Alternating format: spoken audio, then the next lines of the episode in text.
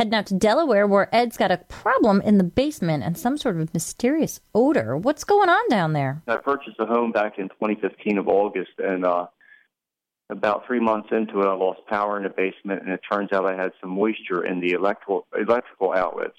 So um, those outlets have since been closed off, and I was told I had to get them rewired. But apparently, there was some moisture coming in somewhere. But ever since I purchased the home, I'm there's this odor that radiates from the basement, and it's just like, like a chemical odor, and it comes upstairs and literally gets in everything that's the clothes and everything that goes with you to work, and it stays in the clothes. I just can't seem to get rid of it. Is the basement unfinished, Ed? Uh, no, unfortunately, it's finished. It has paneling against the wall. It has paneling? Yes. And does it have carpets? Uh, half the basement has carpet, yes. And the carpet seems dry and everything, so I was hoping it was something radiating from the carpet, but uh, it, that seems to be okay. So my next option is basically to uh, get a waterproofer in here and potentially have the basement gutted and finished, you know, seal the walls. No, you don't want you don't want to do that. So I do think that the most likely source of the odor is is simply dampness, and because it's partially finished, you know, the materials can when they get wet, they can also hold uh, bacteria, and that can cause an odor. The carpet is off is absolutely terrible. That will hold dust and dust mites and dirts and can really contribute to the smell. But the solution is never ever to call a basement waterproofer. Those guys generally install one kind of system and one kind of system only, and that's a series of drains and pumps that pump water out.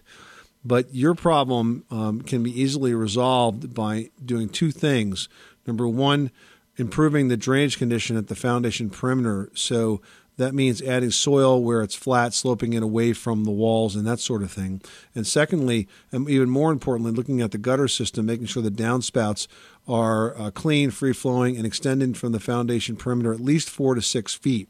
So those two things will reduce the amount of moisture that collects at the perimeter, and that will reduce uh, humidity in the basement uh, and certainly reduce any chance of flooding.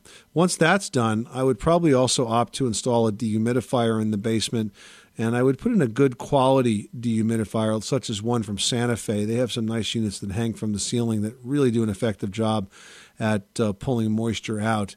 And you can set up that drain so that it basically drains outside or to a condensate pump, so it's not like you're going to have to empty a pan of water uh, now and again. Then at some point, you're going to have to decide what you want to do with that basement. I can't tell you how many times I've seen paneling pulled off to find lots and lots of mold behind it.